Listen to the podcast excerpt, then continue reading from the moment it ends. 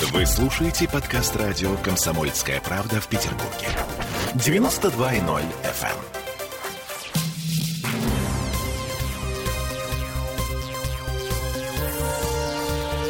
Темы дня. 17.03 в Петербурге. И мы начинаем сегодняшний наш разговор. Это не совсем обычные темы дня, но тем не менее вопросов по вакцинации накопилось столько, что мы решили пригласить врача-инфекциониста, научного сотрудника НИИ гриппа Оксану Станевич. Оксана, Здравствуйте. Здравствуйте. Еще я напомню, что мы в прямом эфире, что нам можно звонить, нам можно писать по трансляции ВКонтакте. А, собственно, с вами Ольга Маркина. И Сергей Волчков. Вечер добрый еще раз. Ну, начнем с того, что на данный момент в Петербурге, насколько я понимаю, есть четыре вакцины. Ну, одна недовакцина. Три с половиной. Да, три с половиной. Если считать а, спутник Лайт. Э, слушайте, ну вот э, есть четыре вакцины, и кому-то они показаны, кому-то не показаны, но в основном все делают спутник Ви. Расскажите нам, пожалуйста, вот кому какие показаны и почему? Ну, смотрите, почему спутник Ви, да, прежде всего. Э, во-первых, потому, что только для спутника Ви мы имеем публикацию в международном рецензируемом издании. Все слышали про Lancet, да, The Lancet. Это везде уже на каждом углу из всех утюгов звучащее название журнала. Так. А, и именно в этом журнале а, считается опубликованной а, статья значимой. То есть если вы опубликовались в Lancet, считайте, что вы выиграли выиграли, в общем-то, в научную лотерею в некотором смысле, но и э, ваша репутация в этом смысле чиста. Если ее приняли и не отбраковали в последующем, значит, э, на то были основания, и э, все э, критерии качества статьи были э, выполнены, соблюдены. Э, и для спутника Ви это так и было. Больше никакая э, публикация никаких вакцинах в нашей стране в Lancet не попала. Ну, смотрите, для меня, для простого человека, который просто хочет привиться, да. а, это а, ну, такая себе рекомендация. Как вы понимаете, я же просто житель страны, который не читает подобных журналов, и, в общем-то, мне объясняют, что если у меня слабое здоровье, если у меня есть какие-то а, противопоказания, если я уже переболела, то вот неплохо было бы сделать, ну, например, спутник Лайт. Ну, кстати, спутник Лайт, он гораздо позже появился, чем спутник V. Э, это, во-первых. Во-вторых, спутник Лайт сейчас он все-таки э, имеет некоторые ограничения, потому что он еще находится на стадии пострегистрационных как раз испытаний, потому что он позже вышел в широкий оборот, чем спутник V. Ну и в-третьих, спутник Лайт — это половинка спутника V, это то же самое. То есть, по сути, это первый компонент? Да, это просто первый компонент спутника V. А какой тогда смысл колоться спутником Лайт? Просто для ревакцинации, просто для, э, так сказать, закрепления эффекта. Угу. Для буста. А, вопрос для понимания. Значит, у спутника V есть э, эффективность, доказанная публикацией в журнале Lancet. Да? да? Зафиксировали. У оставшихся трех вакцин, то есть это Эпивак, Ковивак и э, спутник Лайт, такой публикации нет. Что это значит? Что ими лучше не колоться? Э, нет, так сказать нельзя. Но это означает, что еще, э, так сказать, подтвержденных испытаний, да, подтвержденных исследований, которые могли бы быть признаны медицинским международным сообществом, еще для них нет. Причем для спутника Лайт мы еще можем когда, как-то подтянуть за уши сюда публикацию на спутник V, но э, вообще-то должны быть опубликованы отдельно результаты исследований для спутника Лайт тоже. Вот. Mm-hmm. А для Ковивак и для Эпивак короны ничего подобного нет. Угу.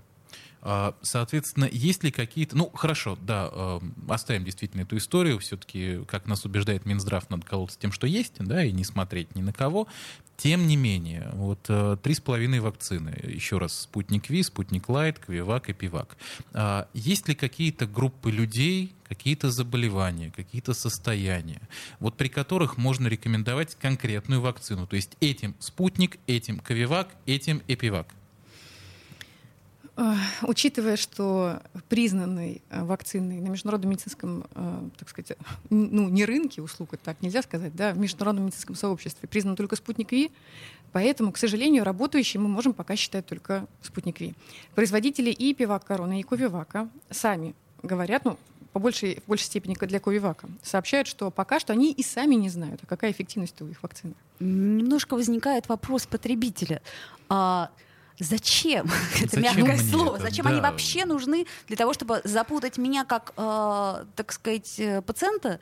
Нет, просто сейчас в широком обороте находятся все доступные вакцины.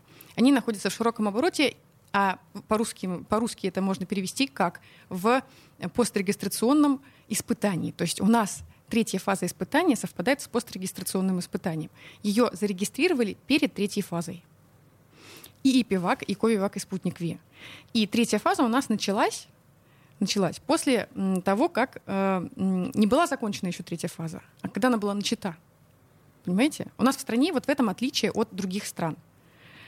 В других странах сначала третья фаза заканчивается, и она выходит в широкий uh-huh, оборот. Uh-huh. Вы можете поучаствовать в третьей фазе, но то это будет называться, что вы участвуете в испытании третьей фазы. А у нас третья фаза — это пострегистрационное исследование. Сначала выдается сертификат, а потом начинается третья фаза. И вы как бы, вы вроде как прививаетесь в третьей фазе, но это уже после регистрации, после того, как вы получили сертификат. Ну, то есть, по сути, мы участвуем в испытаниях. В случае Для... с Ковиваком. Да. Mm. В случае с эпиваком Коеваком, да. В случае со спутником Ви уже нет, потому что его э, испытание уже завершено. Но мне, например, лечащий врач сказал, ну, вы, в принципе, не так давно переболели, поэтому вам достаточно э, спутник Лайт. Справедливо ли это? Я справедливо, задумалась. Справедливо, потому что действительно для закрепления э, иммунного ответа после болезни достаточно какой-то одной дозы какой-то э, любой вакцины, ну, которая имеет доказанный эффект. Будь то спутник Лайт, будь то Pfizer, да, если бы вы были в другой стране угу. и так далее. Вот, кстати, Ольга очень важную тему подняла. А, по поводу обследований перед вакцинацией. Вот, например, я иду, сдаю тест на антитела, мне выдают заключение. В заключении указан титр, то есть какое-то число, да. Да, вот, собственно, которое обозначает мой уровень антител. Вот при каком числе, при каком титре мне надо прививаться, а при каком не надо? А, вы уже наверняка во многих местах читали, и было много комментариев специалистов различных о том, что проверять э, антитела — это такая привычка чисто российская, mm-hmm. чисто русская, да, э, что вообще-то ни CDC, ни ВОЗ не рекомендуют вакцина... Ой, проверку антител да, перед вакцинацией. Потому что, ну, э, во-первых, для тех людей, которые знают, что они не болели симптомными формами, в общем-то, эта информация не нужна. Так а если люди болели? Если люди болели, они могут проверить, что у них есть, например, антитела или нет их, но на самом деле для того, чтобы принять решение вакцинации, это не нужно. Потому что вакцинация только закрепляет иммунитет, но не портит его, не съедает его после болезни, не э, усиливает в случае э, инфицирования на э, да, угу. на имеющиеся угу. уже. Значит, инфицирование на имеющиеся антитела, да не усиливает это инфицирование, не усиливает эту болезнь COVID-19.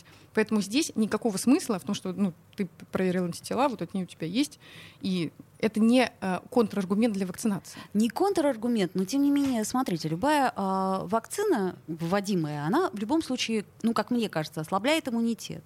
Нет, не совсем так. Вирус же попадает в организм. Да, но это не вирус э, в, в прямом э, смысле. Да? Это всего лишь аденовектор, это всего лишь гонец, доставщик, почтальон, который лишен способности размножаться, и он не вызывает инфекцию сам по себе в организме. Поэтому эту вакцину нельзя назвать живой. После этой вакцины не будет вакцин ассоциированной инфекции.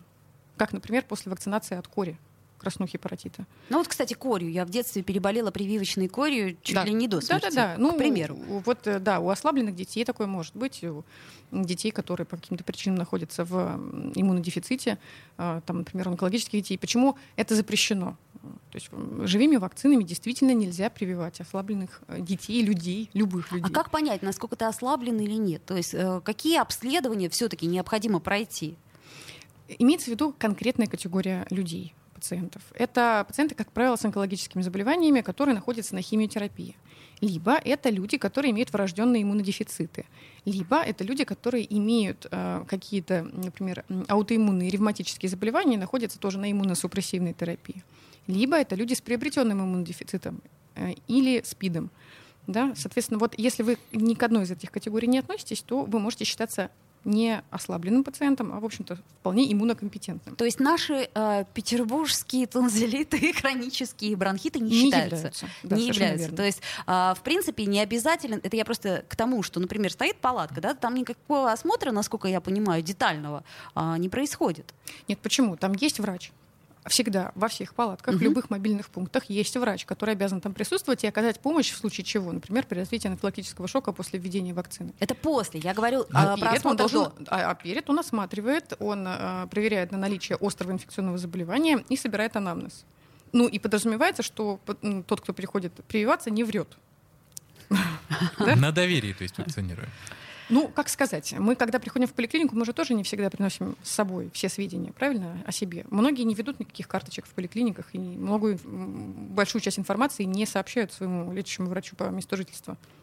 И все-таки у меня остался э, вопрос без ответа. Э, если, например, как это, титр антител, который мы имеем после болезни, он достаточно высок, то для чего нам дополнительная прививка, если, по сути дела, эти антитела защищают? Да, то есть не отказ от прививки, а повод подождать. Смотрите, э, на самом деле ясного и хорошего ответа на, на этот вопрос нет. И вы правы в том, что вы его задаете. На самом деле, на сегодняшний день слишком мало информации а, для того, чтобы ответить на вопрос, а действительно ли иммунитет после болезни не будет защищать. Вообще-то сейчас э, есть некоторые исследования, которые указывают, что иммунитет после болезни очень хорошо защищает в течение 8 месяцев-12 месяцев после болезни. И вы имеете очень низкую, крайне низкую вероятность реинфекции. Примерно, ну, примерно по разным, по разным по разным данным, от 1 до 10 процентов, там, по разным данным разных исследований. От 1 до 10 процентов. Да. Но это, кстати, очень невысокая вероятность. Невысокая, да. А, давайте так сделаем. Мы сейчас э, сделаем Запомним паузу да, небольшую. После нее вернемся в эфир. Я напомню, что у нас есть телефон прямого эфира 655-5005. Если у вас возникают какие-то вопросы по ходу нашей беседы, вы нам звоните, мы постараемся на них ответить. И еще напомню, что в гостях у нас врач-инфекционист Оксана Станевич. Сделаем паузу. Вы слушаете подкаст радио «Комсомольская правда» в Петербурге. 92.0 FM.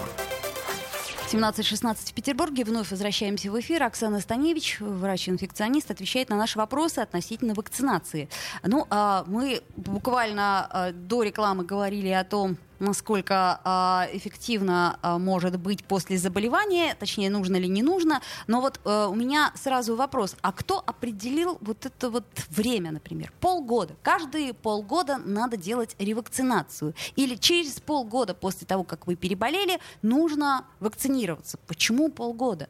Вы же только что сказали да. про 80, 80 месяцев. месяцев да, да. да. да. Этот срок, полгода, был выбран формально и выбран он был не случайно. А, вы, наверное, понимаете, с чем, в связи с чем? В связи с тем, что нагрянула третья волна.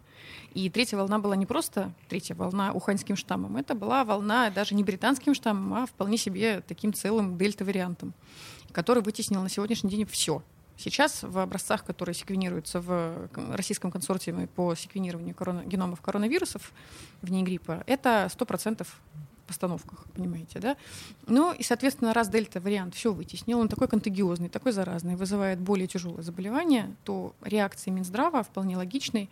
Сократить э, да, период, была, типа? Ну да, сократить угу. период, увеличить количество антител у тех, кто уже иммунен, чтобы снизить, э, так сказать, нагрузку тоже, хотя бы с этой стороны на стационары. Но на самом деле, возможно, тут надо было бы э, как-то расширить эту зону вакцинации среди тех, кто не получил ни одной дозы и не болел как-то туда. Логичнее было бы хотя бы так сказать, да. А, вот, кстати, вопрос по поводу антител. Все-таки, все-таки, все-таки. Есть такое понятие титр антител, да, то есть условно количество, вот циферка, которую да. дают в результатах анализов. А чего с ней делать? То есть вот какой эта циферка должна быть, чтобы ты понимал, ага, я защищен и, в общем-то, могу не переживать за свое здоровье там ближайшие, не знаю, ну хотя бы 2-3 месяца. Э, сейчас э, есть такая тест-система, которую делают в инвитро, по-моему, и э, еще в ряде коммерческих лабораторий. Тест-система Abbott США. Это не реклама, если что. Да, да. Вот. И по ней можно получить количество антител в mm-hmm. единицах, объединенных единицах на миллилитр. И там либо приводится сразу аналог в единицах БАУ на миллилитр, либо предлагается умножить это количество на такое число, чтобы получилось БАУ на миллилитр. Так вот, по системе ВОЗ, э, Всемирной организации здравоохранения, пограничное значение, после которого вы считаетесь иммунным, достаточно иммунным, чтобы побороться, это 150 БАУ на миллилитр. Вот mm-hmm. по этой границе можно считать, что вы иммунный. Но если у вас 151, да, то вот я лично, как там тревожный человек, я бы пошла перепривилась.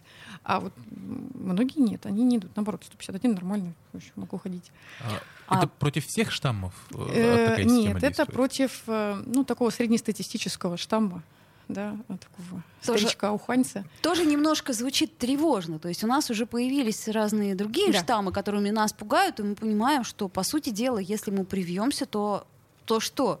То против этих штаммов не сработает наша вакцина? Или Нет, сработает? она сработает. Она сработает только совершенно определенным образом. Она сработает так, чтобы вы не погибли и не болели тяжело, соответственно. Но тут вопрос в том, что такое тяжело, да?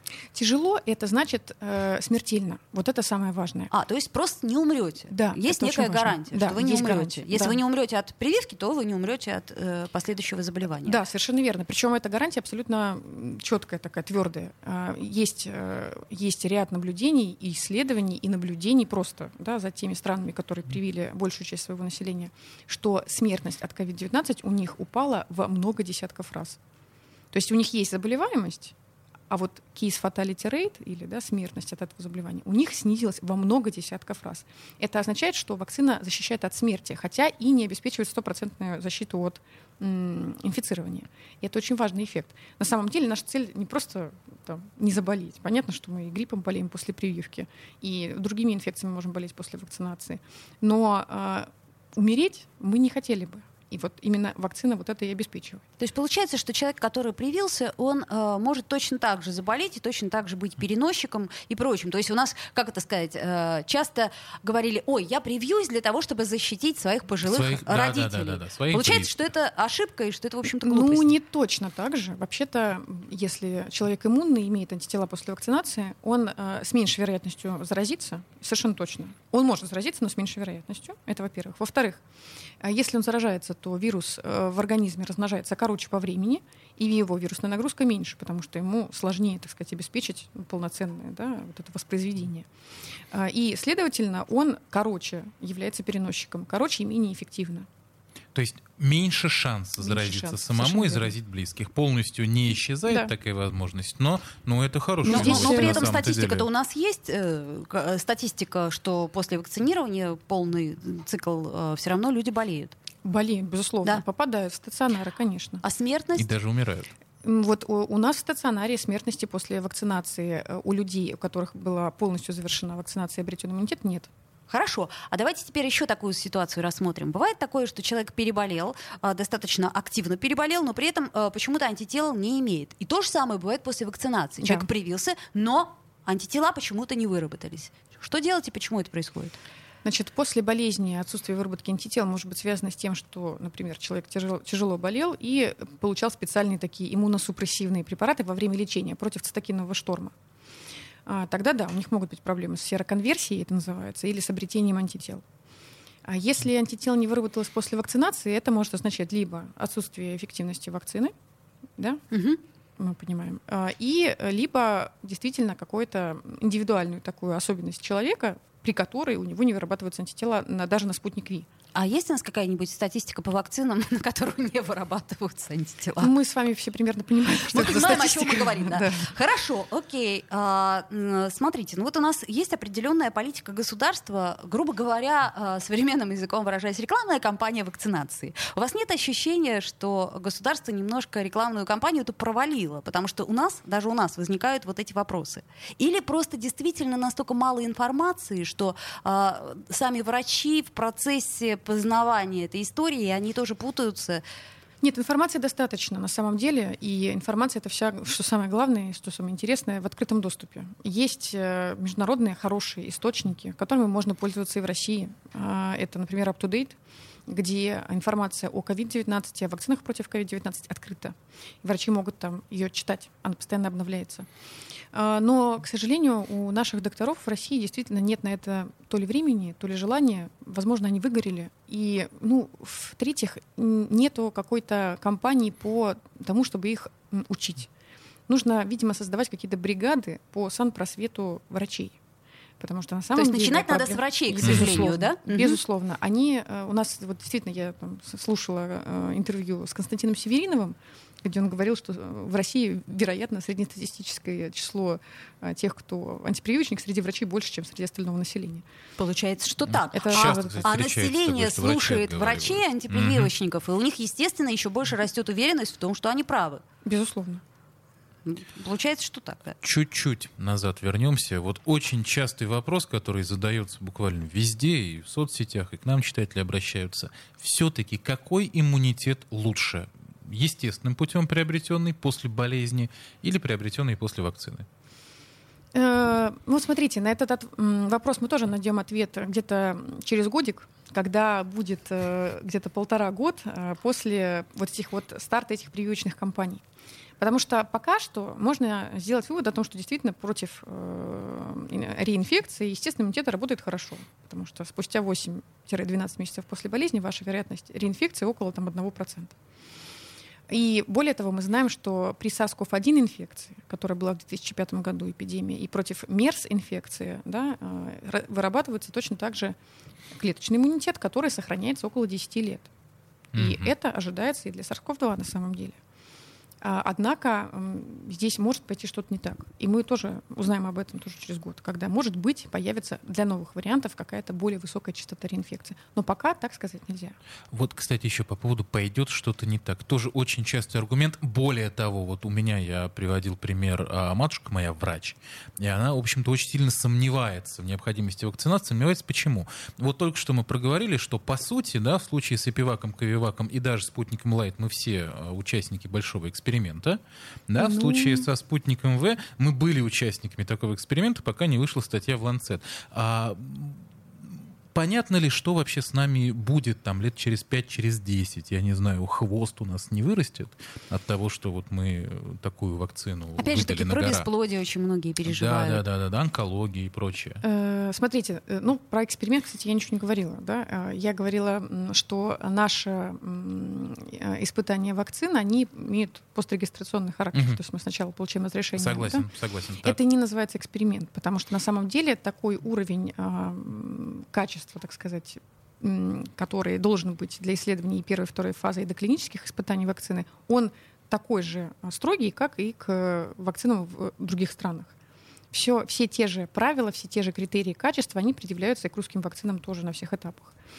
А, и а, поэтому это не был эксперимент, и более того, как бы спутником вы могли бы вы могли не прививаться, если вы не хотели зимой, угу. когда проходило еще клиническое испытание, об этом известно, это открытая информация. Когда оно закончилось, оно закончилось да, уже там, в марте 2021 года, вы могли принять решение на основании публикации дальше прививаться. Это не эксперимент, это все открыто. Что касается там, онкологии, да, да, бесплодия да. и так далее. Угу. Ну, э, с бесплодием... А, а, давайте а? мы все-таки прервемся и сразу после Хорошо. рекламы поговорим и про онкологию, и про бесплодие, и, собственно говоря, про другие проблемы, которые э, страшат наших россиян перед, перед тем, как э, пойти и сделать эту прививку. А, друзья мои, я еще раз напоминаю, что мы в прямом эфире, у нас есть телефон прямого эфира, можете писать нам под трансляцией ВКонтакте. И у нас сегодня в гостях Оксана Станевич, врач инфекционист. Сделаем паузу. Темы дня. Вы слушаете подкаст радио «Комсомольская правда» в Петербурге. 92.0 FM. эм.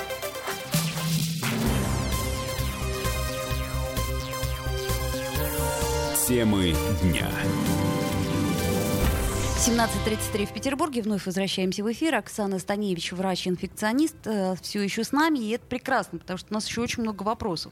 Мы остановились на том, Коля, мы, э, то, то есть... А, мы... На долго, долгоиграющих последствиях. Да, совершенно верно. Да, чего нам ждать, вот нам, провакцинировавшимся через 5, 10, 20 лет, не ждать нам чего-то плохого? Как Мне, то, например, да. Да, у меня встречный вопрос. А вы э, ожидаете, что сейчас у вас будет рак после вакцинации от коклюша, которую вы сделали во время первого года жизни? А, ну, надеемся, что не будет. Да, то есть, ну, Я по, не нет, подождите, ну, коклюш это же, э, в принципе, вакцина, которая прошла длительное испытание. Ну, Я кстати, имею в виду, да. что временем. Вы то знаете, есть, э, с какого года коклюш делается? Да, но когда она вводилась, никаких таких испытаний, как сейчас, для вакцин существует тогда не было. Я вам объясню, в чем разница. Разница в том, что нам сначала сказали, ни в коем случае нельзя эту вакцину людям старше 60 лет. Я очень хорошо помню угу. эту информацию. Далее сказали, можно. Угу. Дальше нам сказали, ни в коем случае нельзя эту детям вакцину... И подросткам. Детям и подросткам. Угу. Дальше сказали, нет, подождите, мы попробуем, сейчас можно. А, после этого сказали, беременным и тем, кто планирует беременность, нельзя вакцину. Потом, опа, и э, что опять-таки возникает у нас в мозгу? Э, ограничения к вакцинации, да, как и к применению любого другого препарата, будь то там таблетки какие-то, коронавир, например, тот же самый, да, против COVID-19, э, имеет определенные э, проявление в инструкции в связи с тем, что пока та или иная зона вот этих пациентов, людей, не была охвачена в исследовании. Если не было достаточно представлено э, людей старше 60 в исследовании, мы не знаем, как у них э, работала бы вакцина. Мы и говорим, что до 60. А, то есть вы, вы имеете в виду Да. конкретно клинические испытания Да. и конкретно, например, препараты, которые не показаны детям, Да. там, условно говоря, до 14 Он лет, не но просто. при этом врачи иногда назначают, потому что польза... Да, превышает вред, офф-лейбл, но это для очень там, какой-то маленькой да, категории Мгм. препаратов в определенных ситуациях. К примеру, ну, Но с вакциной то же самое. Просто до определенного этапа а, не было достаточного количества людей старше 60, на которых всё вакцина понятно. показала свою безопасность, Мгм. потом они появились, было решено. То То же самое. Условно, Да. скорее всего, ее можно после 60, но мы не уверены, потому что не испытывали. Вот так да, это было. на тот момент, когда еще спутник А V не был то, что ее испытан. Да. точно нельзя, Да. но мы подумали и решили, что Ну, все-таки они можно. обязаны прописать это в инструкции. Мгм, понятно, мгм. да, эта история вполне. понятна. А что касается побочных эффектов от вакцины, вот э, вы можете сказать, что является нормальным побочным эффектом, а что уже вызывает э, ну, в опасения? К врачу, когда надо. Да. Нормальным побочным эффектом от вакцинации является м, гриппоподобный синдром Как долго? в течение трех дней. Ага, Он в течение трех не дней. более трех дней. Да, это подъем температуры, озноб, недомогание, все, что вы испытываете. Субфебрильная температура? Нет, Или она может быть и может быть Она прямо- может быть до 40. Оу. Мгм. Но вы знаете, на самом деле после вакцинации от менингокока, есть такая инфекция еще, которая вызывает менингококковый менингит, очень тяжелые заболевания, абсолютно смертельное. То есть вот э, если им заболеть, оно может быть очень-очень опасным для взрослого, для ребенка в некоторых ситуациях, да, Ну, тоже если там есть предрасположенность некоторая. И поэтому а, вакцинация после э, вот этой э, вакцины а, тоже вызывает очень- достаточно серьезную реакцию у человека. Она э, сама не живая, как и э, спутник Ви, она не живая, Мгм. но при этом она очень реактогенная. И там тоже в течение трех дней будет температура 39-40. Так, три дня прошли, температура прошла. Кстати, сбивать можно ли температуру? Обязательно или, нужно. Или пусть? Нужно. Нужно, конечно. То есть нужно да, сбивать да, температуру, как обычную температуру. Да, по- совершенно верно, да. Если что, две таблетки парацетамола и Ну, ждем к дальше. примеру. Да. Или- Да, да. Так, а что, что дальше? Если, предположим, температура не проходит и какие-то еще побочные эффекты появляются? Э, Если, значит, еще боли, боли вместе инъекции, может быть, это тоже ничего страшного. Как долго? Тоже, Э, да? тоже, ну, тут может быть по- подольше, потому что Смотря у куда каждого, попали. у каждого, да, свои, так сказать. У меня вот А, неделю болело, кстати. Вот неделю может первой вакцинации. если отек сильный был. Значит, что может э, быть опасным? Это развивающийся анафилактический шок или отек квинки, который обычно возникает в первые 4 часа после вакцинации. А чаще всего в первые полчаса. То есть вы обязательно узнаете об этом в самое ближайшее время. Ну, то есть И- это желательно просто не покидать э, место вакцинации в течение Ну что ну, и минут нужно, сора- собственно, там 40. же везде да. есть зоны отдыха, где ты сидишь и Да. наблюдаешься. Да. Мгм. Отек квинки, что еще?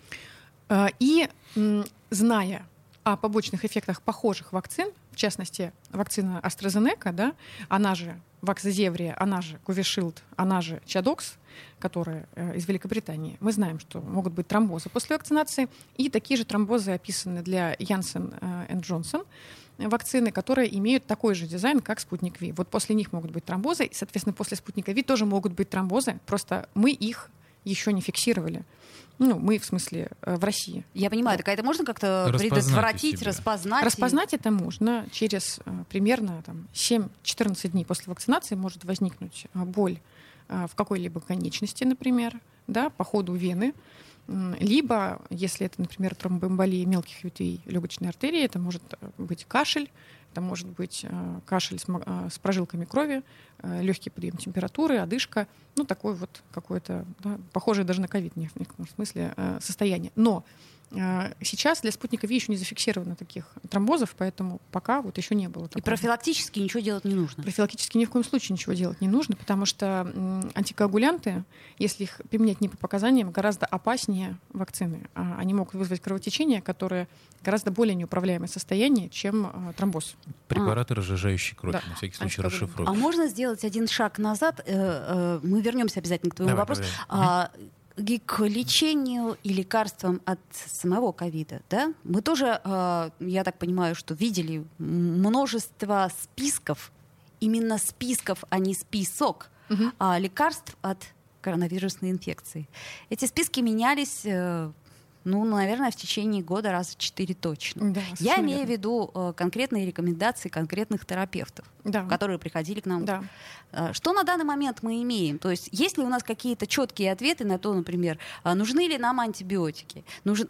Ну, вы понимаете мой вопрос. Чем Да. можно лечить, чем нельзя?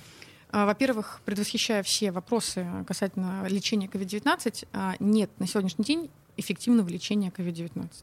Это совершенно однозначно. То есть тот мой участковый врач был прав, сказав мне парацетамол, ну и, собственно, парацетамол. Да, и все, совершенно верно. И Да, хорошее да, настроение. да.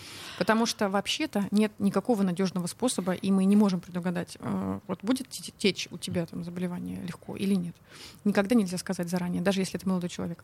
А, это, во-первых. Во-вторых, э, вопрос э, о том, а, кстати, наоборот, вакцины работают хорошо. То есть мы точно можем сказать, что вакцины хорошо предотвращают, а вот лечение, которое существует против COVID-19 на сегодняшний день, лечит очень плохо. К сожалению. Да. Получается, что иногда лечение, оно как бы э, провоцирует А, постковидный синдром. Сейчас такой тоже чуть-чуть провокационный вопрос, а как же коронавир, фавипиравир, который нам с большой помпой презентовали в прошлом году? Мы, кстати, недавно тоже сделали лекцию на эту тему э, от Первого медицинского университета, открытая в доступе лекция про фавипиравир и его эффекты. На сегодняшний день нет клинических испытаний, которые доказывают его абсолютную эффективность. И, ну, к сожалению, мы не можем его считать эффективным препаратом.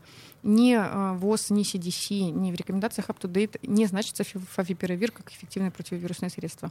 Есть несколько клинических испытаний, которые проводятся или проведены, которые показали очень слабый эффект. Плацебо, то есть, по сути. Нет, он не плацебо, он достаточно токсичный. А, даже Более тому того, же он да. еще Хуже, и токсичный. плацебо. Это получается, Отлично. что назначают, например, антибиотики, мы Но их употребляем, а становится только он хуже. же, Ну да. он же входит в рекомендации Минздрава, правильно Пока я да. понимаю? Да, потому что никакого другого противовирусного препарата у нас на территории России не представлено в таком объеме, как фавипиравир. Мгм. То есть получается, что если вы все-таки болеете в относительно легкой форме, то ну, нужно постараться минимизировать лекарства. Я, конечно, понимаю, что да, мы сейчас не можем об этом говорить в прямом эфире, но тем не менее. Если вы болеете в легкой форме, кстати говоря, об этом говорят все международные рекомендации, вам не нужно принимать противовирусные препараты. И вообще-то противовирусные препараты в международных рекомендациях значится только для тяжелых случаев, и это ремдисивир. Все. Что такое тяжелые случаи? И вообще, что такое тяжелое течение болезни? Что такое относительно легкое? Как, как понять, что у меня Да. вот это или, или это? тяжелое течение COVID-19 это совершенно четкое э, определение. Это тогда, когда у вас есть дыхательная дисфункция. Что такое дыхательная дисфункция? Это наличие снижения сатурации менее 94, измеренное пальцевым пульсоксиметром. Все, Менее 94. Мгм. Так. все уважающие себя терапевты, которые ходят по участку, должны иметь у себя в кармане э, пульсоксиметр в сегодняшнем 21 веке, да, м, 20, 21 году. И, соответственно, пациенты, которые тоже в этом заинтересованы, определить эту тяжесть, тоже должны иметь э, у себя дома эти аппараты. Это ну вот я приобрела на всякий да. случай. Вдруг Ну вот. что? Соответственно, вы заболеваете, измеряете у себя 4 раза Так. в день сатурацию пульсоксиметром. Если все в порядке, вы болеете легко, даже если вы лихорадите. Так. Мгм. Э, Только а, получается, что Да, только сатурация критерий. пока. Только да. сатурация. А каким образом, например, вот э, после КТ у кого-то выясняется, что там 25% легких повреждено, у кого-то там 45% легких. Вот э, это какое-то имеет значение? Э, Смотрите, само по себе поражение легких не определяет тяжесть течения, если не снижена, не нарушена дыхательная функция. У вас может быть 25% поражения, вы при этом можете абсолютно нормально пользоваться остальным объемом, и все в порядке. Это будет вам ваш, ваш объем, который потом уйдет.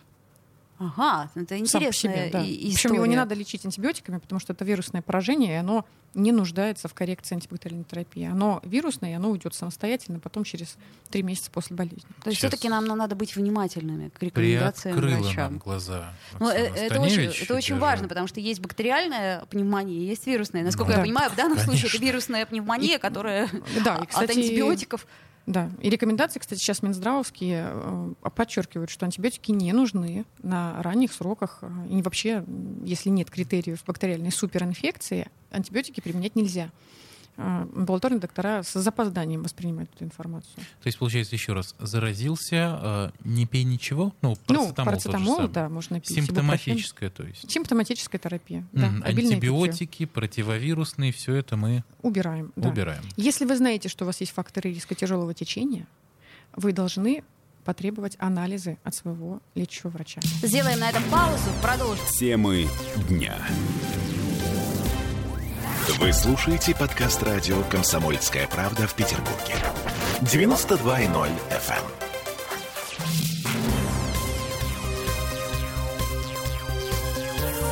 Темы дня. 17.46, вновь возвращаемся в эфир. У нас в гостях врач-инфекционист э, Оксана Станевич. Мы продолжаем задавать вопросы, которые у нас просто, что называется, накопились, наболело. Постковидный синдром. Мгм. Это очень важная история, Да. насколько я понимаю. Да. И, насколько я понимаю, ну, процентов 30 уж точно населения столкнулось с тем, что это такое. Безусловно, я думаю, даже больше, чем 30%. Э, Тут по разным исследованиям большое количество, чуть ли не половину, испытывает постковидный синдром. Как его распознать у себя? Ну, смотрите, это просто сохранение э, некоторых симптомов э, в течение более чем 4 недели после коронавирусной инфекции. Ну, ведь, насколько я знаю, а, могут присоединяться еще дополнительные симптомы. Ну, могут да, присоединяться какие-то новые, но они, как правило, являются логическим следствием того, что было. Но э, что имеется в виду? Это нарушение дыхания, там, одышка, например, при подъеме на, на третий этаж, который Ну, сохраняется. практически у всех она Да. сохраняется. Что уж там скрывать, ха-ха-ха. Да. Перепады давления, перепады сердцебиения, да, Плохой сон. тахикардия, плохо- плохой сон, совершенно верно, да, инсомния. Апатия, Апатия, депрессия. да. Астенический синдром, который проявляется в любом виде, в котором вы можете его себе представить, да, апатия, там, абулия, вот, усталость постоянная а, э, и нарушение памяти, когнитивные расстройства. А Вот это, всё. у всех или нет? Или Нет. все-таки? Нет, это не у всех. Ну. Это вот примерно м, 30-60% по разным исследованиям в разных странах, в разных регионах. Но это действительно проблема. А, Он действительно возникает, и причем нет четкой корреляции э, между тяжестью течения и э, развитием этого синдрома. То есть есть категория людей, которые болели легко, но все равно развивают постковидный синдром. Вот. А, Ну, единственное, что можно сказать, что, э, вероятно, у привитых, которые болели, он выражен меньше. То есть, если вы привились, заболели, Мгм. все равно. Мгм. Вот, и вот в таком случае, вы, если были иммунные на момент болезни, то у вас постковидный синдром, Мгм. возможно, будет меньше. Вот Но в так. теории- Ключевое слово вероятно. Да, но мы теории- через год об этом узнаем. В теории накрыть может любого. Да. Ну вот, насколько мы знаем, э, все, наверное, в новостях читали про 318 дней, про 318 дней плохого самочувствия и всего прочего, так выяснилось, что это ваша пациентка. Да. А как это возможно? То есть получается, что человек в течение 318 дней болел, Болел. Да, смотрите, значит, э, тоже очень важный момент сейчас э, зафиксировать надо. То что, то, что вы меня спрашиваете, это не постковидный синдром. Вот вы меня сейчас спросили про постковидный синдром, или его еще называют лонг-ковид. Мгм, Да, это мгм. когда продолжаются симптомы, похожие на ковид после ковида, при этом ПЦР отрицательный. Так. То есть он нету вируса, он не выделяется. А вот эта пациентка, о которой шла речь в статье про 318 дней, это пациентка, у которой а, в течение 380 дней мы с какой-то периодичностью обнаруживали положительный мазок на коронавирус, и этот коронавирус был живой. Он был живой, он был способен заразить окружающих. Более того, он накапливал мутации. Это был один и тот же вирус, который был вот с первого дня. Он же сохранился до 318 и накопил за это время более 40 мутаций. Более 40. Да, более 40 мутаций. В том числе там были норковые мутации, которые к концу пропали, к концу пребывания. К сожалению, слово норковый. А ну, вы слышали, наверное, про скандал с норками, в который был... А, А, точно. Ой. Хотя она ни с какими норками не контактировала, но ее вирус, который в ней был, приобрел норковые мутации, которые были характерны для вирусов в норках. То есть параллельно они развивались Да, в это- норке и в этой женщине. И вот так. Да, То да. есть я так понимаю, что этой Ого. пациентке просто в кавычках повезло. Да, но- Такого Ну, как сказать, повезло. На самом деле, а, таких пациенток, как она, целый ряд. Она просто представитель некоторой группы. Таких пациентов и, э, и такие пациенты относятся к группе онкологических и онкогематологических пациентов, как раз вот о чем мы говорили вне эфира.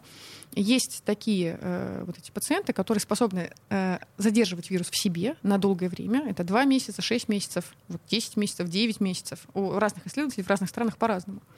И этот вирус жизнеспособный, он накапливает мутации разные, норковые, те, которые для дельта характерны, те, которые характерны для лямбда, для чего угодно. И это означает, что на самом деле вирус под давлением некоторых условий, благоприятствующих а, э, условий в этих пациентах, способен независимо эволюционировать, приобретая некоторые преимущества. И эти пациенты могут стать горячей точкой, источником, так сказать, опасных вариантов. Могут и не стать, но могут стать.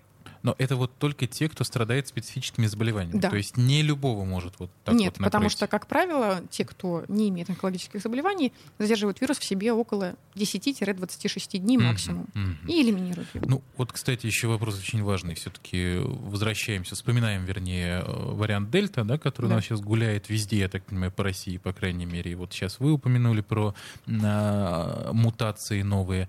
Четвертую волну мы ждем с учетом всего вот этого? Да, мы ждем четвертую волну в тех странах, где темпы вакцинации низкие, и где а, коллективный иммунитет не будет дости- дос- достигнут до 90%. Мы а входим? у нас? Мы входим, у нас не будет. У нас, У на, нас не будет. на май у нас э, было в Санкт-Петербурге 55% коллективный иммунитет за счет переболевших и привитых. А, то есть до это мая. сложили переболевших, привитых, и Да. все получилось. Мгм. Прибавим Так. сюда 20%, которые сейчас идут, да, ну, будет у нас к осени процентов 70, но этого недостаточно. А плюс остаются уязвимые группы, которые мы не можем привить или у которых вакцина не сработает. Это как раз онкологические пациенты и онкогематологические пациенты, которые во время лечения не способны ответить на вакцинацию выработкой антител.